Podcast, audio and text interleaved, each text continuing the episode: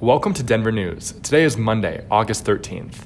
The Denver Post reports that a Fortune 250 company is coming to Denver and bringing with it 800 jobs that pay an average salary of $180,000. The company, VF Corp, is the parent company of North Face, JanSport, and Smartwool. The Denver Post reports that political analysts believe gubernatorial candidate Walker Stapleton must deal with his family connections to the Ku Klux Klan. Stapleton's great grandfather served as mayor of Denver for five terms and is known for bringing Stapleton Airport and Red Rocks to the city. But he's also known for his KKK activism. According to historian Bob Goldberg, Stapleton's mayoral administration was infiltrated by Klansmen.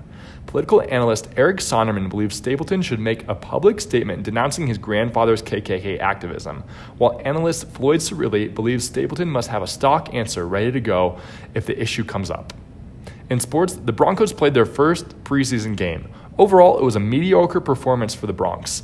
The Denver Channel writes that Case Keenum fizzled in his Broncos debut, and fans have started a GoFundMe page to get rid of Paxton Lynch.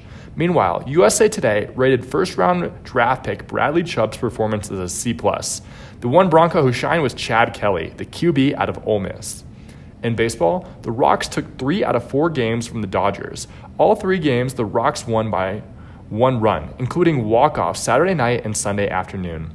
That's your news for today. Check back with us tomorrow and stay informed.